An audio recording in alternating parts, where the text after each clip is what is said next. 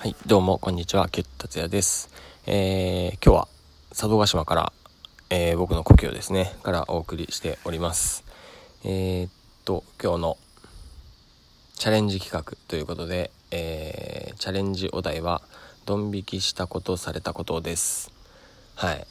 というわけでですね、えー、ドン引きしたことっていうのはですね、ドン引きしたこと。僕、ドン引きしたことってあんまりやっぱりないですね。あの、なんかいろんな、この、えー、トークでもお話ししているんですけれども、あんまこう人を評価、えー、しない風な部分があるので、別に人はあんまりいいかなっていうのはあってですね、えー、まあ、ドン引きされたことはですね、まあ結構ありますね。えっと、まあ、パッて思いつくのはで、パッと思いつくというかですね、やっぱ一番あれなのは、よく惹かれるのはですね、まあこう、まあ、一夫多妻制ってあると思うんですけど、あのまあ、一夫多妻制は日本だとですね、法律に触れるので、えー、っと、私的にはですね、一女、もしくは一男、えー、多恋愛っていう、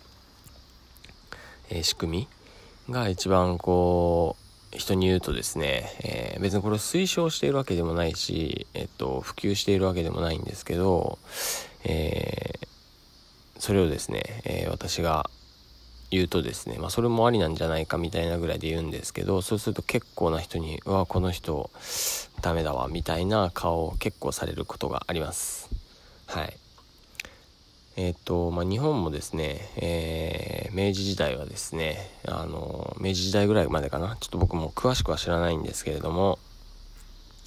えー、天皇もですね、えー、まあ、一夫多妻制ですね、えー、先ほど言って今は法今では法律では禁じられているんですけれども、え昔は、え一夫多妻制が、え許されていて許されていてというかですねやっぱ子孫を繁栄するとかですね、えそういうことで、えまあ OK だったと思うんですけれどもはい。それはえ OK だったんですね。はい。まあ、OK だったから今がいいのかっていうのはちょっと話は別なんですが、あの、これを言うとですね、そういえば女の人はですね、あ、なるほど、そういう感覚はわかるなって思った、えっ、ー、と、アンチの、えー、意見なんですけれど、やっぱ女の、男の人はこう、種をこう植えていくだけだから、まあいいと、まあ、稲、稲とかが分かりやすいのかな。やっぱ稲の、稲の種植えはですね、まあ一瞬ではないですけど、こうパッパッパッパッパってこう、えー、植えることができるんですけど、えー、そこからですね、えー、育んでいって水をやったりとか肥料をやったりとかですね、えー、大きく育てていくっていうのはですねやっぱり女性の役目で、え役目であるっていうことではないんですけど、え社会的な風潮としてそういう部分があるとか責任として責任としてでもないなこうまあ、やっぱいろんな子供を見ててもやっぱ男のあのお父さんよりもやっぱお母さんみたいな、えー、部分が本能的にあると思うんですけれどもやっぱそういうのが、えー、あってやっぱそのお母さんが育てた方が育てた方がいや違うな。お母さんが、えー、育てる子供にとっての役割とか担う部分が大きいのかなっていうのがあって、まあ、女性が育むっていう今そういう意味で言ってるんですけどはい。あ、なるほど。そうするとやっぱり、えー、多恋愛制度にするとですね、まあ、多恋愛なんで別に結婚もしてないし、えー、子供を産んでいるわけではないので、えー、その辺は、うん、なんかグレーゾーンな気がするんですけれども、まあ、女性はそういうリスクがすごく強いっていう、えー、印象の、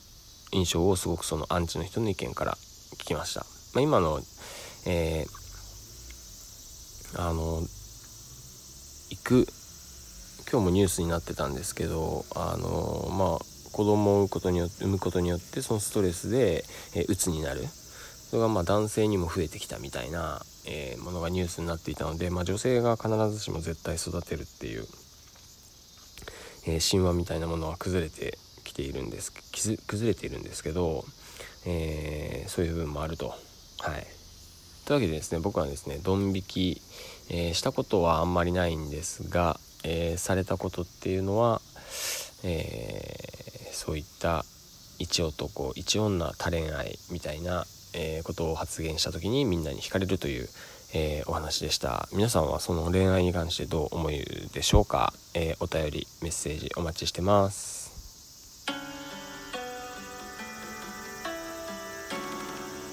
はい。この、えー、お話にいいねとかバッドだと思った方は評価ボタンお願いします。では。